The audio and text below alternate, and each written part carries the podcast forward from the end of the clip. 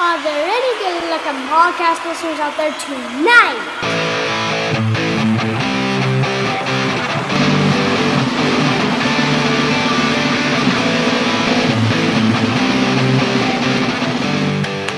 Hello and welcome to episode 145 of Soccer Noob Rockin' America featuring you know who. Hello!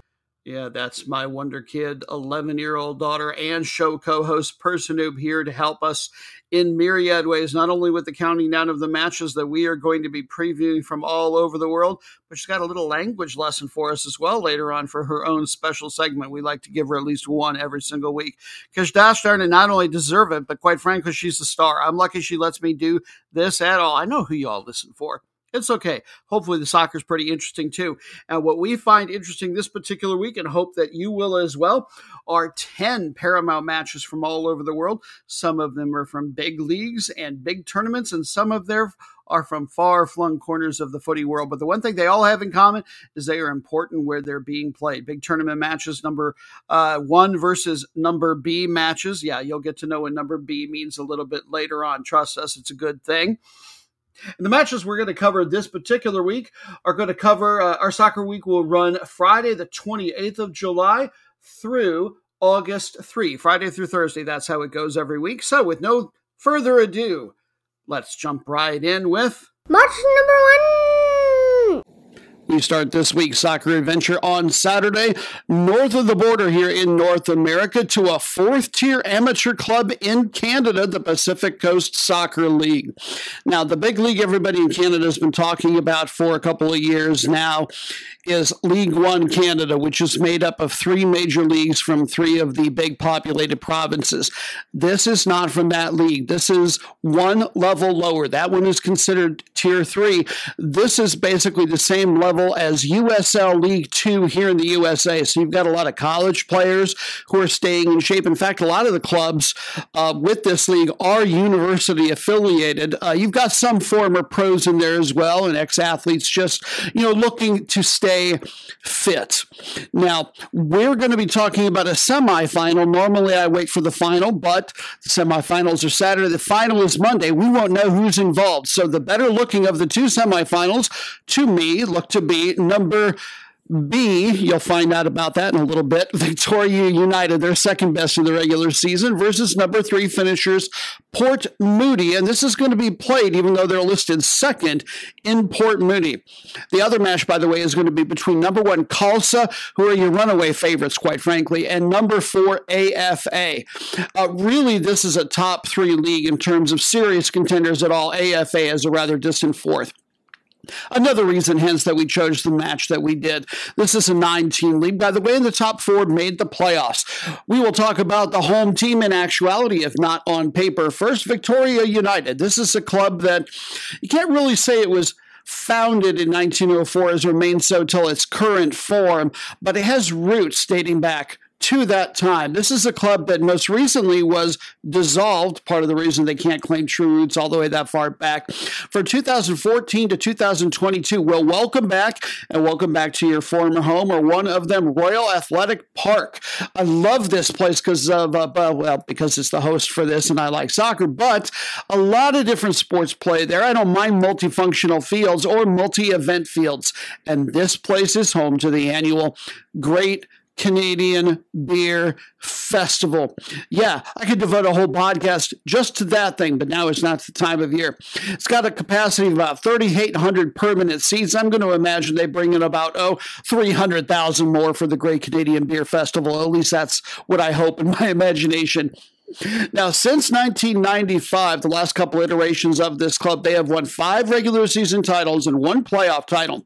This year, in the regular season, they had the best offense going at over three and a half goals per match, second best defense, giving up exactly one goal per match, and actually had the number one overall goal differential. Yet, despite that, Khalsa they are still my favorites to take it all. Although Victoria are definitely my favorites to get past Port Moody, and why not? They are in fine form, 8 0 1 in their last nine, and their last three matches, a perfect 3 0 0 with an equally perfect 14 versus nil goal differential. Wow. And now uh, the club out of Port Moody, I don't have a whole lot on them, uh, but I can tell you they are part of what is called the Tri Cities area to the east of Vancouver. Port Moody proper is a city of about 35,000, very known for, uh, known for its incredibly low rent, and therefore has become a really big artistic area in the greater Vancouver area. Lots of gorgeous scenery. You got your water, you got your mountains, because this is uh, right on the coast. It is a port town. Uh, they were very well balanced this year on the field. Second best offense, third best defense, number three overall goal differential. A good season. I just happen to think it ends on Saturday. And the team's current form, they've been sliding a little bit. They've lost two in a row with a four versus eight goal differential. Match number B. That's right, co host and daughter dearest person noob number two. Yuck, it's bathroom talk.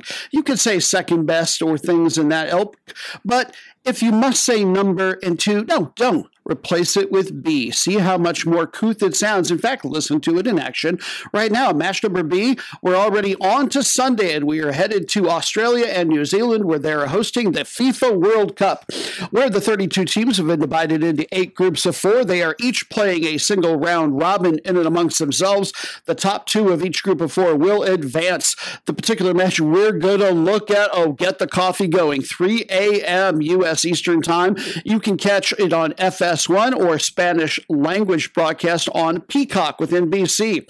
Your matchup, these are based on FIFA rankings, by the way. Number 12, Norway versus number 46, the Philippines. This is the last match of the group stage. Let's take a look at the table, give you part of the reason why we have selected this particular one out of the myriad matches we could have. Switzerland lead with four points heading into the last match, so they are guaranteed to be able to move on. New Zealand, they have three points and a plus one goal differential. The Philippines, three points with a negative one goal differential. And Norway, they have one point with a negative one goal differential. For the newest of burgeoning fans who have found us because of our name, Soccer Noob. You get three points for a win. Each team gets one point for a draw, and if you lose, uh, you don't get any soup whatsoever. So Norway must win their match, uh, this match, in order to have any chance of advancing. The Philippines, they have a decent shot with any kind of result and a win, and they should advance mathematically. Now we'll talk about Norway first. They're listed as the home team on paper and are known as the Grasshoppers. They've actually won the World Cup title once before, 1995. Uh, 2019, the most recent iteration of this event, they made the qualifiers. Twice of the European Championships, they have been champions, most recently 1993. You get the feeling that their absolute halcyon days are just a little bit behind them. They've only gotten as far as this group stage in the last two. Uh, they went 8 and 11 on goal differential this calendar year in friendlies and exhibition tournament matches. Uh, they are 2 2 and 2 in all of those, but all but one of them was an away match. So don't read too much into this. This is still a team with some real firepower. They have yet to display it here in this tournament. They're 0 1 and 1 in their two matches with a nil against one goal differential. Key player to look for, in my opinion, she plays for Spanish absolute juggernaut Barcelona, perhaps the best team in the world right now, uh, winger Caroline Graham Hansen. What makes her interesting is stereotypically the Norwegian team is a very physical team, player by player and as a unit, but not so with Hansen. Uh, she is very tactically advanced, excellent passer, good dribbler, gives other teams absolute fits. And she is the active team leader in goals. She scored 44 of them in just shy of 100 national team appearances. And now Norway, all good and fine. But the real reason that uh, I've selected this one is because of the Philippines. They didn't really have an official team until the 1980s, and this is their first ever World Cup. Congratulations. Again, they are ranked number 46 by FIFA, easily the lowest ranking of the six AFC, that's the Asian Football Confederation, teams that qualified for the World Cup. 2022, they competed in their second straight Asian Games, their Continental Championships, went 2 0 and 1 in the group stage, made the semifinal. And in 2022 as well, they competed in their second straight AFF. That's basically Southeast Asian Championships. Just trust me, even though the alphabet soup doesn't sound right, there's an acronym within an acronym. And they won their very first title. So congratulations to them on that as well.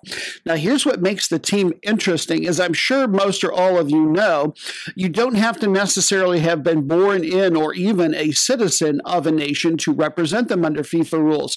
I believe you have to have at least a grandparent that was born there. Well, only one of the players on the Philippine team was actually born in the Philippines, and 18 of them are U.S. born. So you've got a lot of college players, even one high school player, a couple very low end uh, professionals, I believe, not in the U.S. or Europe, other places.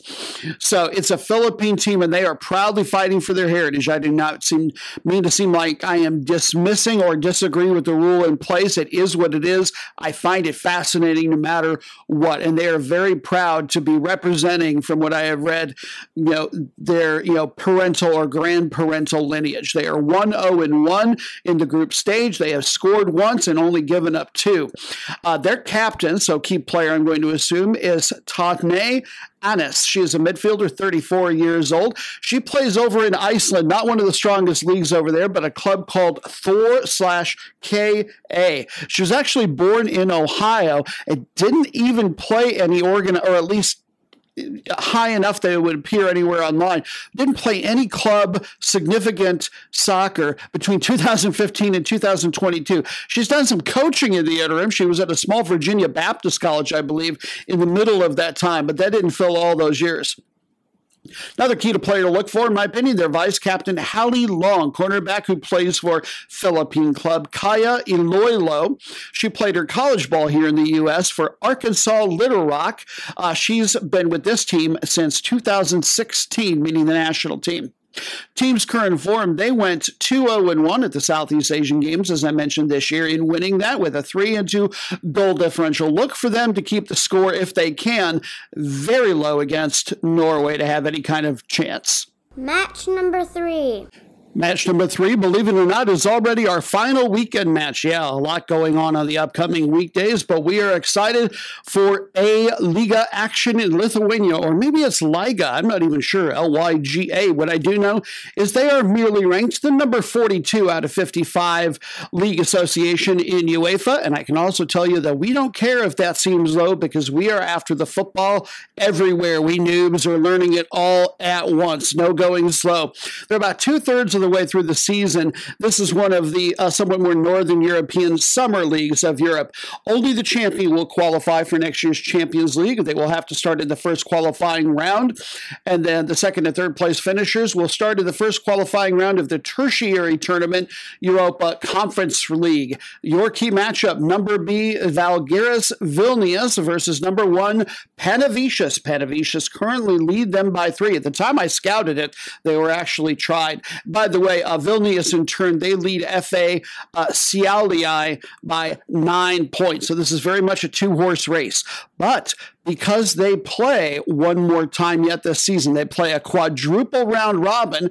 This is the time we're going to take a break. Normally, it's when we would talk to our 3,500 year old uh, soothsayer, Noob Stradamus. But Lithuania, due to a book that she read a year or two ago in one of her classes, is daughter dearest's favorite country. Person Noob loves her some Lithuania, and she loves the Lithuanian language. She has been teaching herself over the summer because she has been worried about not keeping her brain up to snuff during the summer, and she wants to remember how to keep on learning, I guess would be the best way to say it, heading into the new school year.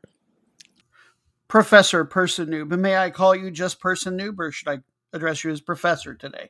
Person Noob is all right. okay, so you're about you're an American born in Iowa, being raised in Kentucky. You're about to teach us some Lithuanian, and you're doing a, uh, I guess, what's a uh, an English accent of some sort? Yes. okay, now I don't know what that was at all. Yes. All right, so we are introducing a Lithuanian match, and Lithuania is it your favorite country in the world or second favorite country? Favorite. Favorite? You like it better than America? Yeah. Wow, really? You want to move there? No. Maybe. So, why is it that you were so intrigued with Lithuania and the Lithuanian language? I don't know. Well, I, uh, I mentioned in the intro that you read a book a couple of years ago Oh, that yeah. really, really impressed you called Words on Fire. Is there anything about that look, uh, book that has linger- lingered in your mind and intrigued you about the language or the country? Um, it's just that, um, well, it's where I've heard about Lithuania, and I'm like, you know what? I'm just gonna see what this is, and it was really cool. Yeah, nothing wrong with exploring something random. That's how I got started doing, uh, you know, soccer noob stuff. And I guess then by extension, how you got started doing person noob stuff. So you are here to, to teach us Lithuanian. What is the first word that we are learning?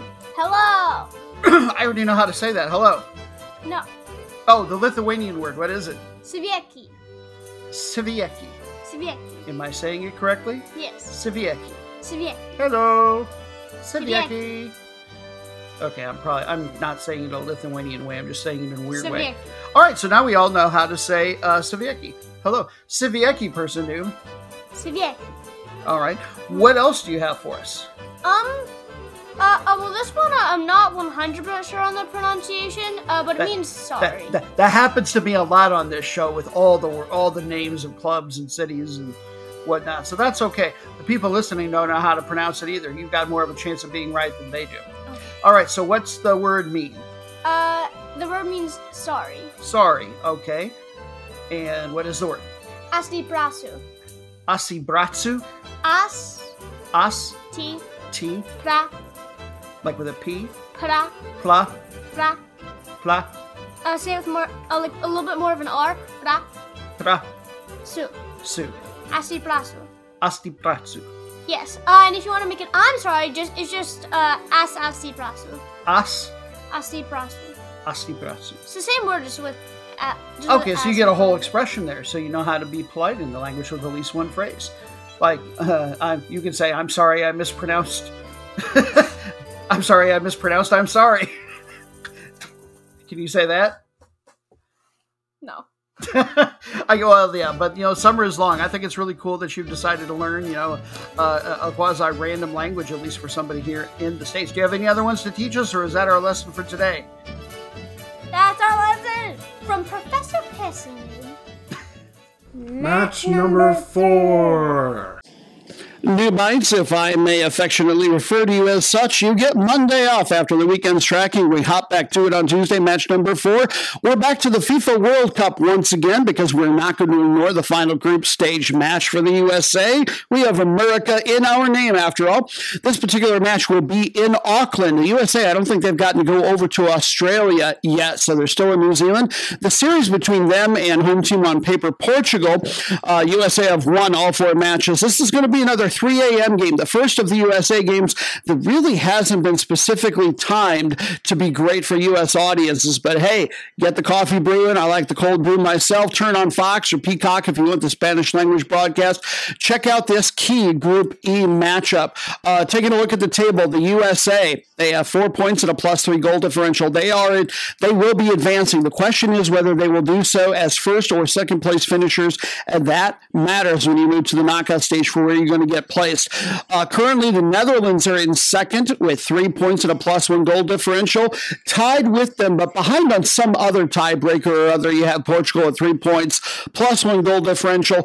Portugal probably need to get all three here because the Netherlands are very likely to whoop up on already eliminated Vietnam. That's if the Portuguese have any dreams of advancing. I'm sure they do.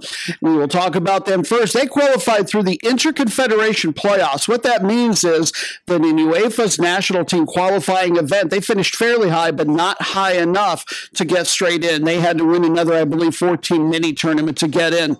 But here they are. They're 1 0 1 with a 2 1 goal differential, ranked number 21 worldwide by FIFA. Of the 12 teams that got in from Europe, that makes them the uh, 12th best, is all. This is their first ever World Cup appearance. Ireland are the other UEFA debutantes, by the way. Uh, the last two European championships were the first ones they ever qualified for. They got to the group stage both times. So this is a team really just starting to come into its own. Teams current form, they are 3 2 and 2 in friendlies on the air. Plus, of course, their Interconfederation playoff championship win over Cameroon. That's who they had to beat. And uh, they uh, got through all of those matches with a 12 and 7 goal differential. So this could be a very high scoring affair, which should make for very interesting watching. And you want extra interesting if you're going to get up at 3 a.m. American audience. Key player to look for with this team, their captain, Dolores Silva, midfielder who plays for Braga in the Portuguese top flight. She's a top 10 all time scorer for that national team with 17 goals to her credit. Vice captain is Ana Borges. She is a forward, plays for Sporting CP. I know on the men's side of things, Sporting CP is one of the big three. I'm going to guess that they have invested pretty well on their women's side as well. You are just about as likely to see her playing defender as forward, though. It'll be interesting to see where they have her placed.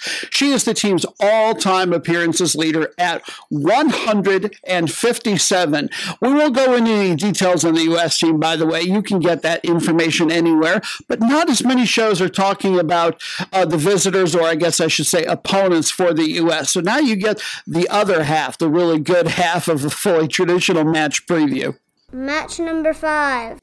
Match number five is our second and final Tuesday match. We're headed to Europe for the aforementioned Europa Conference League, second qualifying round of the home and away two legged tie. Teams have to win a couple more rounds before they get into the event proper. And for our newest football fans, uh, the Champions League is where all the very best and biggest conference champions and some others go. Below that is the Europa League, and this is the Europa Conference League. And we absolutely adore it because you get a lot of second and third place teams from a lot of very uh, small all top flight domestic leagues in Europe, and it is a joy to see them out on the field.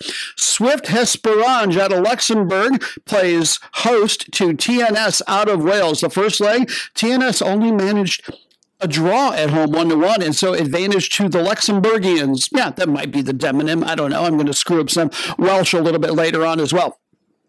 Swift Hesperange. That Hesperange, by the way, it's only a town of about 2,000 or so in the south central part of the country, but the club really represents the entire commune of about 14,000.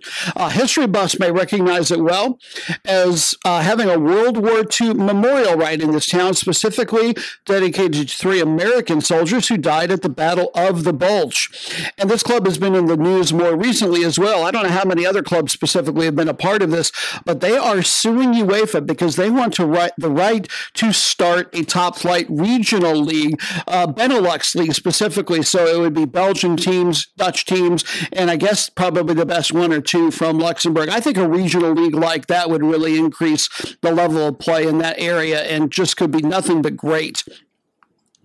Now, this team actually won their league last year. So they started in the first qualifying round of the Champions League, but they lost to a Slovakian side, Slovan Bratislava, 1 to 3 on aggregate. By the way, the Luxembourg National Division is only ranked number 45 out of the 55 in UEFA. That's part of the charm here. They won that league by seven points over Progress Niederkorn. That was their first ever league title. Their only other modern European appearance was in this event in the uh, first qualifying round two years ago. This year in league, this last year, I should say, in league play, they had the number one offense by a lot, three and a third goals per match. They reached the century mark on the dot in scoring. They also had the number one defense. They were the only club scoring less than a goal per match. So they had the best goal differential by a factor of 50%. Number one league leading scorer with 29 of the season was Rayan, R A Y A N. Don't confuse him with the actor Philippe. He plays forward for them, or played, I should say, but he has moved on, unfortunately, for them to a bigger paycheck in Germany in the second flying there with a club called Eintracht Braunschweig. But they still got last year's second best leading score. Now their offensive star, 26 times he netted last year. That's Dominik Stolz, 33 year old veteran midfielder. And now the new Saints, uh, they play out of the Welsh Premier League, which is ranked number one out of 55. But geographically, they are both a Welsh and an English team. They sort of represent and have played before in two different towns. The full name of the club is the New Saints of Oswestry Town. That's in England and Lancet Llantfraid, which I am pronouncing phonetically and probably incorrectly in Welsh, Football Club. Uh, they lost in the first qualifying round of the Champions League to BK Häcken out of Sweden, 1 5 on aggregate. So they are their defending league champions as well. And the Welsh Premier League is only ranked number 51 out of 55. So this should continue to be a very competitive two legged tie. They won last year's league season by uh, quite a bit 22 points over second best Connah's Quay Nomads. They are the number one offense by a factor of better than 100%, three and a half goals per match, 112 goals in 32 matches. These may have been the two highest scoring teams in Europe, if not the entire world, per match for top flight domestic leagues. Number one defense, only giving up a goal every other match on average and the best goal differential by a factor of better than four. Unbelievable. Number one league scorer by almost a factor of two just by himself with 26 goals was Declan McManus, their Scottish star forward. Last year, they got this far, uh, or rather, only this far, I should say better, in the Champions League and Europa Conference League. They didn't win any two legged ties. 2021 22, they made the third qualifying round of this event. Go back to 2010 and 11, they had their best ever international appearance, getting to the third qualifying round of the Champions League. That sounder means it's time to do a recap of last week's matches, and if you hear any other cat related sounds, yes, one of our two cats is bathing himself literally inches from the microphone. But still, we soldier on. Friday match number one last week was from the FIFA World Cup on Friday. Number one in the world, USA, took on number 32, Vietnam, and the USA got a decisive enough win, 3 0. Star Sophia Smith, that we said to look for, she had both a brace of goals as well as an assist. Match number B, also on Friday from the USL Women's Championship. Indy 11 took on North Carolina Courage's U23 team, and the result was a 2 1 win for Indy 11. Match number three from the WPSL. Rhode Island Rhodes took on the Charlotte Eagles, and it was the Eagles getting the win nil 1. They will face Salvo FC for this league's title. Saturday match number four from the second division of the U.S., the USL Championship. Number three, Charleston Battery took on number one Pittsburgh Riverhounds, and the home side got a 3 1 win for Charlotte. Fidel Barajas had a pair of assists guy we said to look out for, and that moves them up to second place in the East. Match number five from the women's league called the UWS, another fourth tier league. Uh, we didn't know who was going to be involved in the final, but I can tell you that uh, Santa Clarita got a 3 2 win over Lancaster Inferno, and that they will be hosting Michigan Jaguars for the final in this league. Match number six from Canada's League One British Columbia third tier league. Number B, Victoria Highlanders took on number one TSS Rovers, and it was the Highlanders coming out on top 2 1. They switched positions heading into the finals, so the top seed goes to Victoria. Tuesday, match number seven from the European Champions League second qualifying round. First leg of the home and away two legged tie was Breidablik of Iceland playing host to Copenhagen. Copenhagen got the nil 2 road win. Match number eight from the Europa Conference League second qualifying round first leg. Hamrun Spartans of Malta played host to Dinamo Tbilisi from Georgia, and the home Spartans got a 2 1 victory Wednesday, match number 9. We went back to the World Women's World Cup. USA versus the Netherlands. This one just went to a 1 1 draw, and the Netherlands held the lead for a long time. Thursday, match number 10 from the CONCACAF Leagues Cup. It was Club de America from Liga MX versus MLS's St. Louis City, and it was America coming out on top. They gave them a whooping 4 0. Henry Martin had a goal that we said to look for, and our USA connection, Alejandro Zendejas. He also had a goal for the winning club. And now your bonus matches with explanations coming later. First, your round of the week was a Saturday match from Mozambique's top flight the Mosambola, and it was a 2 2 draw rather than a rout. Number 12, last place, Matchedje de Maputo earned the tie with number one Black Bulls Maputo. Very interesting. No change in the table there, though. The most meaningless match of the world was the Sunday match from Brunei's Super League. Number 9 IKLS-MB5 took on number 8 Kuala Belait, and it was Kuala Belait getting the Koala B win. Uh, that sounded weird. Koala Wallaby. Yeah, okay, that almost made sense.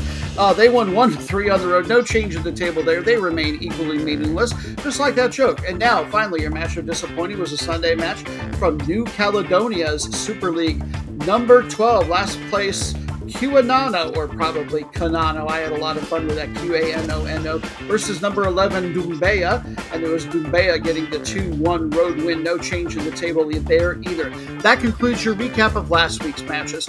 Now let's get back into previewing the upcoming week's matches with. Match number six.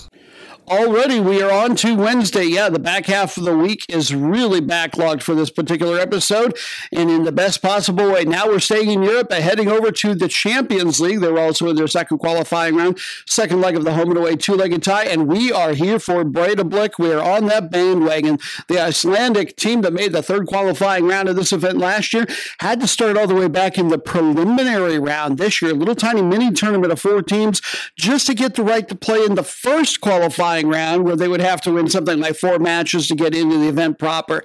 They are known as the Bill Cars or the Wheels, and they are ours until they lose and maybe even beyond. And they get to travel to Copenhagen as, uh, to be perfectly honest, woeful underdogs this particular time. Copenhagen went to Iceland and won the first leg very convincingly, nil two, but all things are possible for Breidablik as far as I'm concerned. This is a team with some international experience.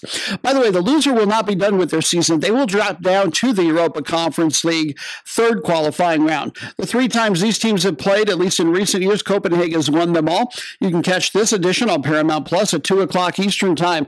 We start with Boo, Copenhagen's, and we boo them not only because they are simply standing in the way of Breidablik, our team for right now, but they're also known as the Lions. Goodness, longtime listeners of this show will know we deplore the Lions as a chosen mascot because every third team in the world has it, especially looking at you, England national team, as if the, if the, as if Lions are endemic to England. What a dumb choice. Anyway, off my soapbox. This is a number 43 ranked club in Europe, at least as of the tail end of the last calendar year.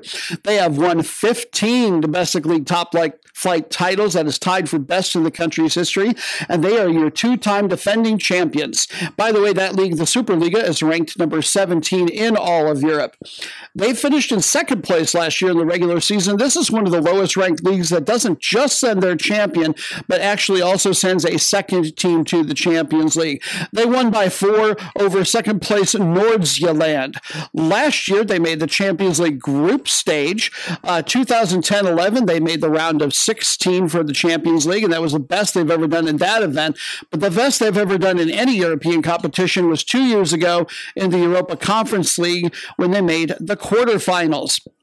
In league play last year, not the highest scoring league in the world, but they were number one on offense, getting almost two goals per match.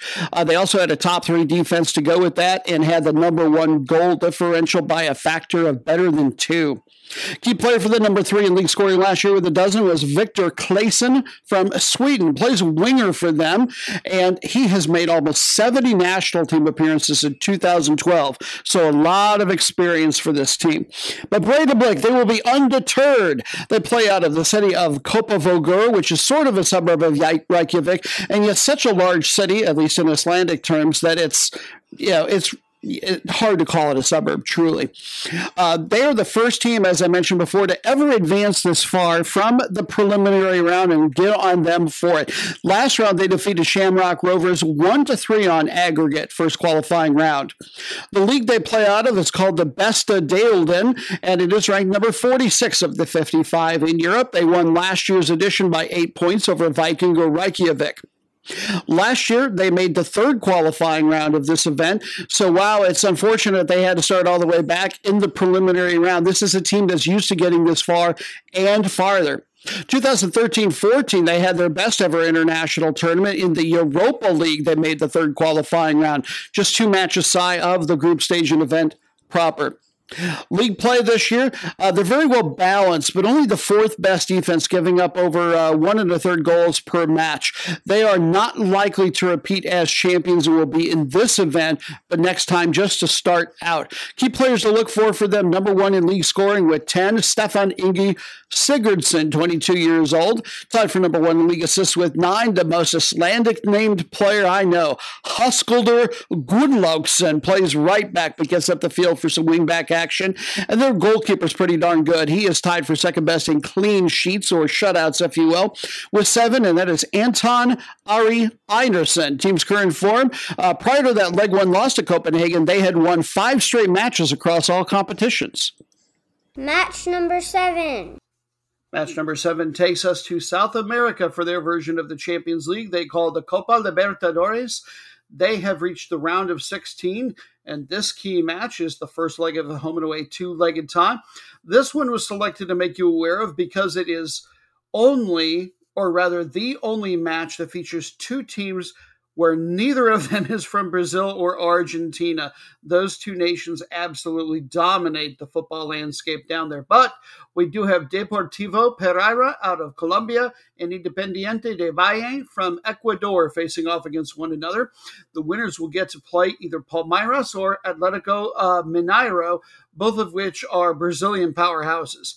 But since this is only the first leg of the home and away two legged tie, this is a great time for us to take a culture break. Now, normally this is where we use soccer as an excuse to really learn something in the world about food. But this particular time, I want to talk to you about the city of Pereira in general, in Colombia as the host, because it is a really unique city. The original city uh, was built up in the mountains and then uh, more or less abandoned, lost to the jungle. There was another village there called Carthage. Uh, that came to be, but eventually it got named for a naturist named uh, Pereira is the last name. That's why the city is named what its name. And it is a naturist and specifically a photographer's dream location to go to. Check out some of the things the photographers the world over just absolutely rave about this location in the Andes Mountains for because it's so diverse, both naturally and in man made things. First of all, man made, you've got the Viaducto Cesar Gaviria Trujillo. It's a bridge that is one of the most important engineering works in all of Colombia. And if you give up on a level with it, you actually have a panoramic view of this mountain city that's below Pereira. They also have the Botanical Garden Technological University of Pereira, and uh, it's just a great place to learn about the coffee region. This place is basically the capital of the coffee region, and a lot uh, a lot about coffee plants in particular, and a lot of photographing to be done there. Related to that, there is a giant, uh, less than a decade old biodiversity park that breaks the mold on old style, uh, basically imprisoned animals from the world over. I'm forgetting the name of it off the top of my head, but it opened in 2015, and it's like going on safari and seeing animals from the world over, but all in this one place in Colombia. Just magnificent. They also have uh, Laguna del Otun. Uh, an imposing, majestic place uh, that's home to a lot of native vegetation and much of the Colombian biodiversity. The Simon Bolivar Monument, it is a naked monument of uh, the historical figure Bolivar made by uh, Rodrigo Arenas. It is a bronze piece and one of the symbols of the entire city. And then finally, I'll mention the uh, Catedral Nuestra Senora de la Pobreza, uh, work of art and religious heritage. It's a complex structure 12,000 different pieces of wood that hold the dome all together. It's quite unique in the way that it is put together. So many reasons to come to this particular part of the Andes Mountains, plus, because of the volcanic ash and rock based soil, you will get some of the finest coffee beans that you can anywhere in the world. Match number eight. For our next Wednesday match, we head to Central America for an event called the CONCACAF Central American Cup. The winners are going to get into what was known as the CONCACAF Champions League next year, now the CONCACAF Champions Cup. Round of 16. The second through sixth place finishers will also qualify for the event, but one round further back. There are 20 clubs in this event. They've been divided into four groups of five. They're only playing a single round robin. Each team will host two of the matches. The top two from each of the groups will advance to the knockout stage. If you're not familiar with this name of an event, that's fine. It's because it's the first ever edition. The way it used to be, there was an event called the CONCACAF League that was a feeder event to the CONCACAF Champions League, our region's overall club championships. That involved both Central American and Caribbean clubs. Now they have their own separate events. This is the Central American one. The match we're going to look at is Verdes out of Belize, the only qualifier from that, the uh, considered weakest of the Central American leagues, taking on Honduran side Motagua. This is one of the two matches that Verdes are hosting. We'll talk about the Green Machine first. They play out of the capital city there in Belize, former British Honduras of Belmopan, and FFB Stadium with a capacity surprising of 5,000. CONCACAF ranks this team in distant last of all the teams that are involved in this particular event, number 177 in our region. The team's last CONCACAF tournament appearance was the CONCACAF Champions Cup League at the time. They won the group stage in 2015 16. 2022, last year, yeah, they uh, made the CONCACAF League and got all the way to the round of 16. Uh, they qualified for this event by winning both the opening and closing stations, uh, stages rather, in their league last year, and they were the playoff champions both times as well. Uh, Verdes won the closing stage, what is called the Clausura in the rest of Central America, over San Pedro Pirates by four points. They had the second best offense last year, the number one defense, giving up just a little bit over a goal every other game on average, number one goal differential. They've been the power in this league for a while. On the scoring leaderboard for them last year, it was very well divided amongst a bunch of different guys, but biggest one to look for is Nicholas Roca Gomez. And now Motagua, they are known as the Eagles or the Blue Cyclone and play out of the capital city of Tegucigalpa. Motagua, if you're wondering, is the name of a nearby river. They finished in second place in three of the last five CONCACAF leagues. So they are right at home in this one and probably going to have their way with Verdes, really. Uh, the Honduras Liga Nacional, by the way, is the number three ranked league. They have passed Costa Rica in all of CONCACAF. They got the fourth and final qualifying spot from Honduras. They did not win the Apertura or Clausura stage, but they were the third best team of those that did not win either of those championships. In the Clausura stage, the most recent full body season, if you will, uh, last year, they finished just fifth out of the 10 teams. Uh, number five offense, defense, goal differential. This is not a terrible draw for Verdes, but I still think they've only got a, uh, puncher's chance at best. Key player to look for for Motagua on their scoring leaderboard last stage with five was Lucas Campagna out of Argentina. Match number nine. Our final match for Wednesday, number nine, is for another tournament that is a feeder to the CONCACAF Champions Cup next year. It is called the CONCACAF Leagues Cup, a tournament that has existed for a couple or so years now. But this is the first time that it's actually been more than a glorified exhibition between some Mexican and some American teams. They've reached the round of 32. This year, all of the Major League Soccer teams and the Liga MX teams out of Mexico are participating in this. It's being hosted in the U.S. and Canada. The winner will get to go to the next CONCACAF Champions Cup round of 16. The second and third place finishers were, will also get in. Uh, the match that we're going to look at because the home team is the worst team in Major League Soccer this year, and yet here they are still alive. Inter Miami, and they are having an intrastate, intrastate battle with Orlando City, the series between these. Orlando has had the slight edge 5 3 and 3 in their 11. Orlando won the last one 1 to 3 on the road, so they will not be phased traveling to Miami this particular time either. The winners of this one will get either Mazatlan out of Liga MX or FC Dallas out of, of course, Major League Soccer. But it occurs to me that we have not stopped yet, like we normally do earlier in the show, to learn how it is we're supposed to gamble, make some money off these things. And to do that, we cheat by turning to our 3,500 year old in house prognosticator, Noobstradamus, for another drug aided or drug addled division. We, we take what we can get around here because the budget is, well, I was going to say basically non existent, but it's quite literally non existent. Nevertheless, take it away, oh mighty soothsayer. Greetings from the Thracian plains of Greece. Tis I, a Floridian result you seek. but you needn't have called on me for such.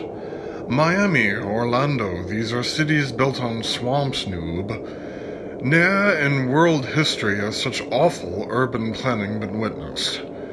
Match day during warm ups, Miami will sink into its miry fen. Should any Orlando players escape this deadly fate, they will return home to find their city too has disappeared into Moorish muck wholesale. The result? The match will be abandoned for bad urban planning. One doesn't need to be an ancient soothsayer to know such. But uh, I'm still going to toke up on this lotus leaf. And travel through space and time.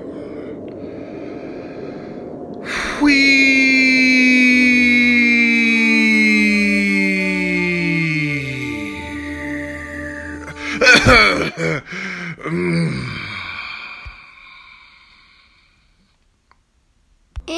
match number 10. We're done. Finally.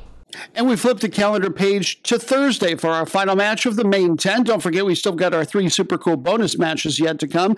And this one isn't quite a feeder tournament to the CONCACAF Champions Cup, though it is a step on the way there. In the Caribbean, there are two tournaments. One is called the Championship. This one is the CONCACAF Caribbean Shield. It is for some of the amateur leagues in the Caribbean, as opposed to some of the professional ones who have made moves towards becoming semi professional and are working on being professional. The Caribbean Shield is therefore is the secondary of the two tournaments.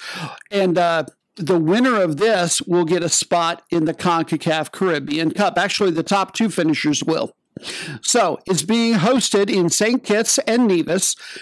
And there are three groups of four taking part, plus one group of three, and only the winners of each of the groups will advance to the knockout stage. Matchup we're going to look at St. Paul's United, the host team being as they are from the Premier League of St. Kitts and Nevis, taking on American side, yeah, from Puerto Rico. Uh, their representative is Metropolitan FC. First, St. Paul's. Uh, I got to make note of their crest. It looks like the old American Family Insurance logo, sort of the outline of the house, except a different color. Truly one of the uh, worst crests I have ever seen. Yeah, can't abide it. Uh, they play out of St. Paul Capesterre Parish. That is in the far north of uh, the main island uh, there, St. Kitts. About 1,200 people there. They've won the league title five different times. I'm not sure how, if at all, they've actually performed in past uh, Shield tournaments. They qualified for this one either as the 2022 23 regular season champs or the 2020 21 regular season or playoff winners. I'm not sure how it's working out timing wise, and they didn't have a league season the year in between. The Premier League, the Premier League there is unranked by CONCACAF. That only does the top 14, by the way. But it's one of the better amateur ones in the Caribbean. They won this year's regular season at St. Paul's by one point over Cayon. Uh, the regular season because they still have their championship round yet to go, where they divide the league in half. They are a distant second best in scoring, getting over two plus per match, and also have a top three defense to go with that. So very formidable. Teams current form, they just had a 13 match unbeaten streak broken in their last regular season match. Given that they were ahead by four, they probably started a lot of reserves, is my guess. And now Metropolitan playing out of Puerto Rico's uh, Liga Puerto Rico. That's the name of the current top flight there, and it's a very important one to know, not only because it's American and that's where we're based, but this league produced the winner last year, Bayamon FC. So this is a very strong league. Their crest, I don't know how to feel about it. The color colors are whimsical and jarring, sort of a deep sky blue, juxtaposed against lime green vertical stripes. Yeah, maybe it's okay for a crest, maybe not, but you definitely wouldn't want to uh, wear the colors probably in any other context. Uh, Liga PR is also unranked by CONCACAF. They won this league season in its first season in existence, 2018 19, and they won the previous top flight league one other time as well. The club itself was founded in 2012 and they play out of the capital city of San Juan.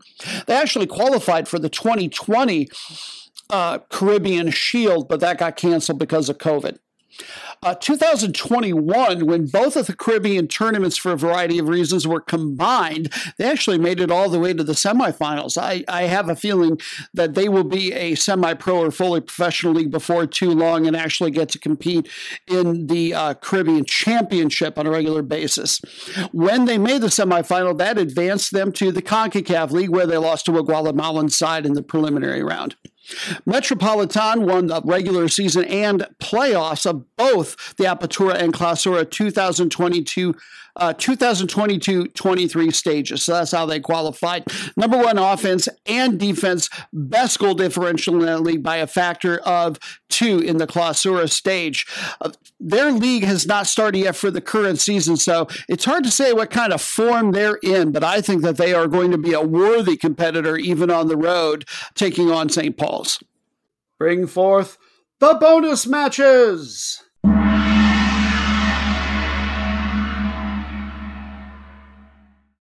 The biggest matches are done, and now it's time for the strange and wonderful bonus matches. The first is a first versus, in this case, almost last place matchup. We dramatically call the route, route, route, route of, of, of, of the week, week, week, week.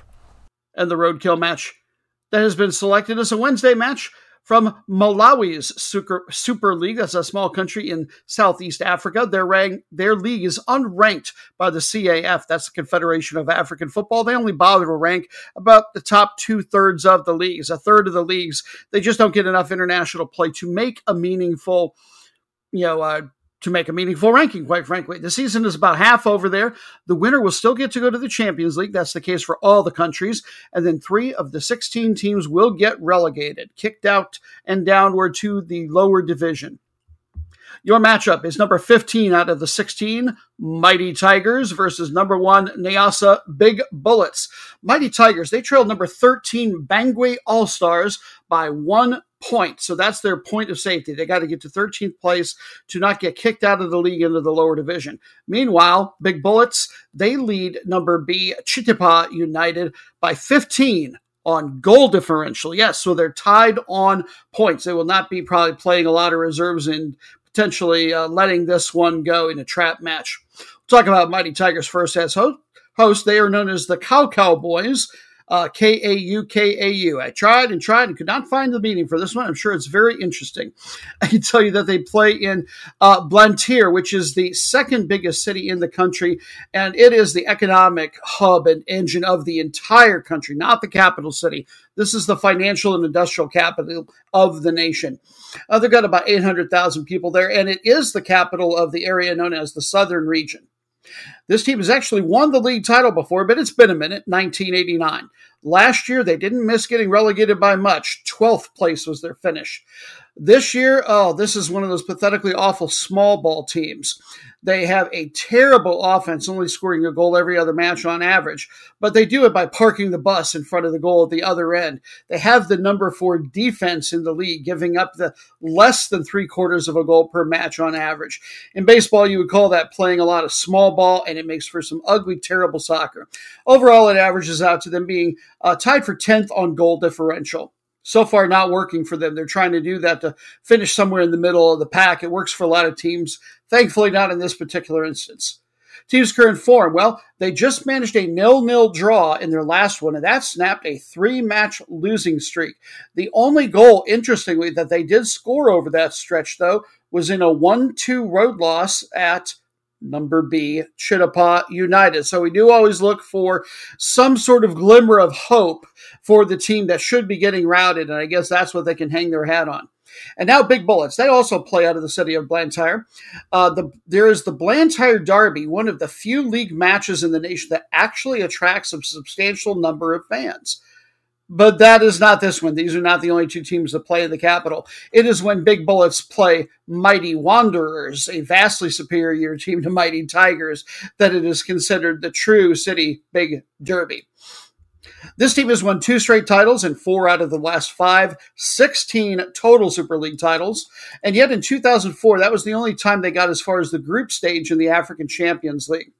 This year, the defense is good, but the offense is excellent. It's not a high scoring league. They're getting almost two goals per match, and that's actually number one by quite a bit. And they've got the number one overall goal differential. Team's current form, I wouldn't say they're slipping, but it is interesting that while they don't have any losses in their last six matches, they do have three draws over that stretch. Could you be the most meaningless match in the world? Yes, you could. You're so boring. Bleh. Nobody else is going to talk about them. We celebrate quote unquote meaningless teams in song. Yes, and we think they deserve it. We're heading off to Brazil to the second division Serie B for a Tuesday match between number 12 CRB and number 11 Atletico GO. They're about halfway through the season in this league. The top four out of 20 will be automatically promoted to Serie A. The bottom four would be relegated to Serie C, the third division.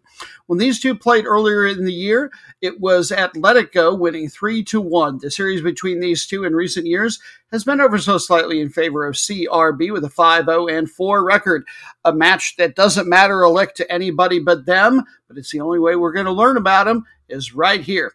CRB, that stands for Clube de Regatas Brasil. Now, I looked and looked and I couldn't find an alternate definition or translation for regattas other than the boat races. Now, uh, the town where they are, uh, Maceió, is a port town, but I couldn't find anything else related to like yacht or other kind of boat races. Nevertheless, that is the name of the club. They've got a really specific mascot, and I like stuff like this. They are known as Galo de Campina, which translates to red cowled cardinals. Wow, what a specific bird.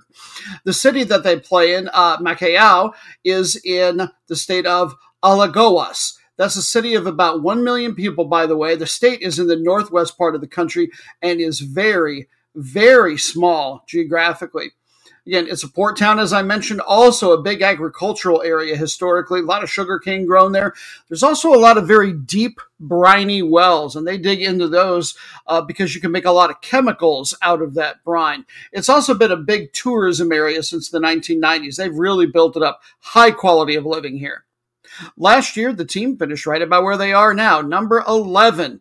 And the offense, defense, goal differential, all perfectly average. Rather than taking a look at a best player, I thought, you know what? Let's do a most meaningless player. And there's no such thing on a football team. But of all their starters, the person who is, according to the statistics on the app uh, FotMob, which I really, really like, the most average player they have of the starters is Matheus Ribeiro, or Ribeiro rather. He plays left back for them, just uh, one assist on the year. He is a good, but unfortunately for the team, low volume dribbler, but very high success rate when he bothers. Only an 80% accuracy uh, passing accuracy rate, even for a guy on the side. That's really difficult to stomach defensively. It's pretty average on clearances and interceptions. And yes, Liga MX fans, uh, good news for this one. He made five appearances one year for Puebla of Liga MX when he was there on loan. So we get a CONCACAF connection. Team's current form, they are 1 0 and 2 in their last three. And now, your most meaningless fact the city name. Uh, there's a dictionary called the Aurelio Dictionary that says that the term Maceió or Maceió, I'm not sure if it's a hard or a soft C, means a temporary and cyclic lagoon that is located at the edge of the sea at the mouth of a watercourse small enough to be interrupted by a silicate bar until the high tide opens the way, temporarily, cyclically related to the season, river flow, lunar seasons, etc. wow, that's really, really specific. Why not just say a lagoon and call it done? My goodness. All right. And now Atletico GO. They are known as the Dragon. The GO is the abbreviation for the state of uh, Goiânia, or rather the city of Goiânia, which is in the southeast central part of the country. It is the 10th biggest one in the nation, about a million and a half people in the metro. Historically, another very agricultural area. And in fact, the economy and industry, there's been a lot of industry built up, but it is all agriculturally related products for the most part that really drive the economy here. So very interesting. This is the only club in the country that has 10 draws, and it's not because they've been playing small ball, quite the opposite. And yet somehow they just either keep salvaging games or can't quite get over the hump. Don't know what it is. They won this league one time in 2016, so they spent at least one season in Serie A uh, before getting kicked back down. When they won Serie C in 1990, they were actually the first team from this particular state to ever win a major national competition of any kind. Oh, and I guess we can see now how long they were up most likely. Last year, they finished in 18th place. That's third to last in Serie A. So they were in the top flight. They are not on the edge of going back. Uh, the offense is pretty good, number three in that regard. Not a high scoring league at all. Seems to be a theme this week. One and a third goals per match, but they have the second worst defense in the league, giving up a full one and a half. So overall, that puts them at uh, tied for 11th with their opponents today in goal differential. They are who they thought we were. Most meaningless player on this team, Gustavo Coutinho Lopez, their striker, not where you want mediocrity. He's actually tied for third place in the league in scoring with seven and in the top 10 in goals plus assists. He's got a pair of the latter, but he's really a very poor passer. Uh, and he's only, uh, for a guy who shoots from close, he's only accurate on 50% of his shot attempts. Teams current form 0 2 and 1 in their last three. And your most meaningless fact for this one uh, the city is home to the Cobra Veiga Snake Research Center. One of the main things they do is they take uh, venom from poisonous snakes and learn how to make medicine from it. And now it is not time for the match of Disappointed! Yeah, this is the time of show where longtime listeners know we normally talk about two teams that are egg sucking, putrid, and sitting at the very bottom of some top flight league's table, disgracing themselves and those around them. But you know what? We are so excited for our next episode in particular that I don't want to wait any longer. This is not the show where we should do anything disappointing because next week we are going to be making history, I believe. We will not be talking at all about shot soccer on the show. Instead, you will be treated to the world's first ever pants cast. That's right, pants like you wear them, pants cast. I put together a panel of folks to talk about all things pants related with me for an entire hour. Never been done before, I'm quite certain. Tentatively, check this out. Uh, we may get previously appearing guests like uh, Peter Wilt current head of the Midwest Premier League's Chicago House soccer franchise and former head of Major League Soccer's Chicago Fire, by the way. St. Louis Public Radio's Jonathan Ahl, who happens to be our St. Louis City uh, Soccer Club correspondent. Thomas Costello of the soccer and other podcasty things, Bryant and Me podcast, as well as longtime guest Tassos, co-host of This is Mappa, the Cypriot podcast that is wildly successful the world over, not just in the nation of Cyprus, but everywhere. Also, my dad, an often uh, times character contributor to Soccer Noob Rockin' America, fantasy fiction author and voice of Noobstradamus, Daniel J. Heck, will be joining us. Amateur pants historian Brant Decker will be here as well uh, possibly WBON TV, Richmond, Kentucky general manager, sports personality, and play by play broadcaster, Michael Watkins, Person Noob, and myself. If you recommend one episode of this podcast to your friends, make it episode 147 that we will be releasing in just a few days. The past, present, and future of pants will all be on the table in this vibrant discussion. So until you hear us again in a few days on the Pants Cast, please have yourselves a fabulous footy week. Take care. It was bad. It was awful. It was terrible. Get him away. Hey, boo! Boo!